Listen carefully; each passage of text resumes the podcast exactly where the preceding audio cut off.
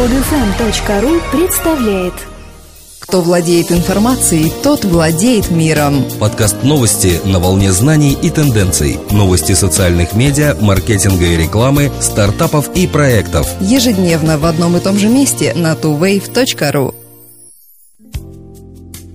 Здравствуйте! Сегодня 10 октября 2012 года, и с вами в студии, как обычно, Дмитрий и Елена.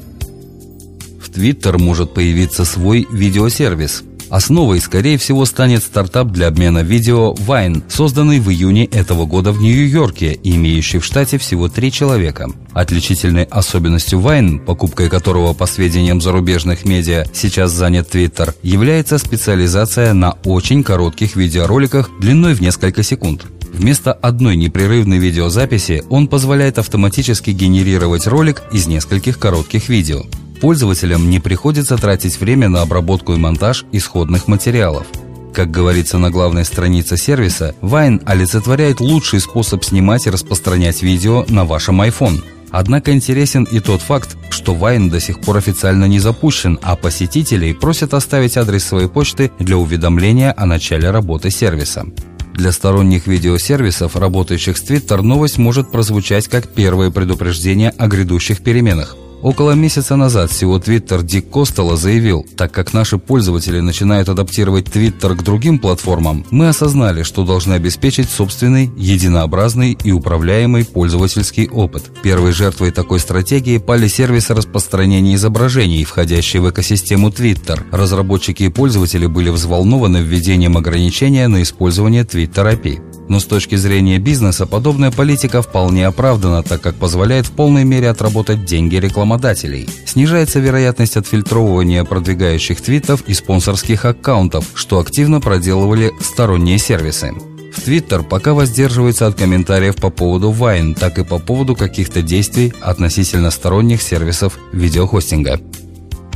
Стартует осенняя сессия 12-го бизнес-форума «Топ-маркетинг». Главной задачей форума, который пройдет 18, 19 и 20 октября в Москве, будет интеграция онлайн и офлайн маркетинга для B2B и B2C рынков. На 20 заседаниях практикующие маркетологи ведущих компаний интернет-рынка раскроют секреты удачного совмещения маркетинговых каналов онлайн и офлайн среды будут детально рассмотрены успешные кейсы, уже реализованные в компаниях. Особое внимание будет уделено способам синхронизации онлайн и офлайн маркетинговых каналов, которые приведут к их взаимному усилению.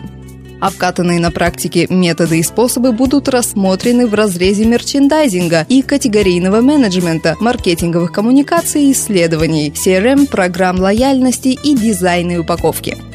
Спикерами выступят свыше 60 специалистов, вот лишь небольшая часть докладчиков. Томас Гэтт, Швеция, основатель и владелец Brandflight. Рэйчел Вилкинсон, эксперт Британского Королевского института маркетинга. Руслан Ноздряков, вице-президент по корпоративным коммуникациям Ericsson. Лев Глейзер, коммерческий директор Яндекс. Екатерина Фраткина, Microsoft Windows Category Marketing Manager.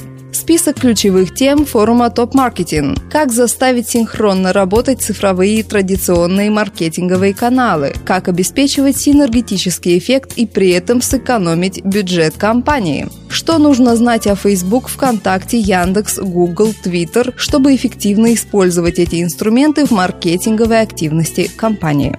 Организатором события выступает компания Marketing One при поддержке стратегического партнера Российской ассоциации маркетинга. В Gmail появилось более 100 виртуальных клавиатур. Теперь пользователи смогут писать письма на 75 различных языках, не считая транслитерации и инструментов из редактора методов ввода. Как сообщается в официальном блоге Gmail, эти инструменты позволят вам печатать на том языке и в той раскладке клавиатуры, к которой вы привыкли, облегчая общение с семьей, друзьями и коллегами. Можно даже переключаться между языками одним щелчком мыши. Благодаря новым виртуальным клавиатурам в Gmail появилась возможность писать на арабском, иврите, тайском и корейском языках. Также поддерживаются системы транслитерации китайских иероглифов для упрощенного китайского и традиционных китайского и японского языков. Чтобы воспользоваться новыми возможностями ввода, необходимо в меню настройки выбрать опцию «Разрешить методы ввода», которая появилась под пунктом «Языки». Как только изменения будут сохранены в панели инструментов рядом с кнопкой настройки, появится новая иконка для инструментов ввода. Раньше Google уже вводил похожие инструменты языковых расширений для браузера Chrome. Даже с появлением отдельной возможности для Gmail расширение Chrome не потеряет своей актуальности, так как позволяет поддерживать мультиязычность в других продуктах Google. Например, это относится к поиску или Google Drive. В Microsoft выпустили 13-й том отчета Security Intelligence Report, посвященный проблемам компьютерной и сетевой безопасности в первом полугодии 2012 года. Один из ключевых выводов – создатели вредоносного ПО все чаще нацеливаются на тех, кто стремится в обход закона бесплатно получить лицензионный контент. Таким образом, охотники за бесплатными фильмами, музыкой и программами больше других рискуют заполучить вирус на свой компьютер – Специалисты Microsoft объясняют, как это происходит. Обычно все начинается с того, что пользователь ищет, где можно бесплатно или подешевле скачать какую-то программу или мультимедийный контент, например, музыку или фильм. Он бродит по сети в поисках файла, а также крека или кейгена, чтобы не пришлось платить за контент. Вот тут-то в игру и вступают распространители вредоносного программного обеспечения. Они пытаются встать между этим пользователем и той программой или медиафайлом, который он ищет. По первому сценарию пользователь загружает легальную программу, которая содержит вирус. Также пользователь может загрузить взломанную и не требующую активации зараженную программу.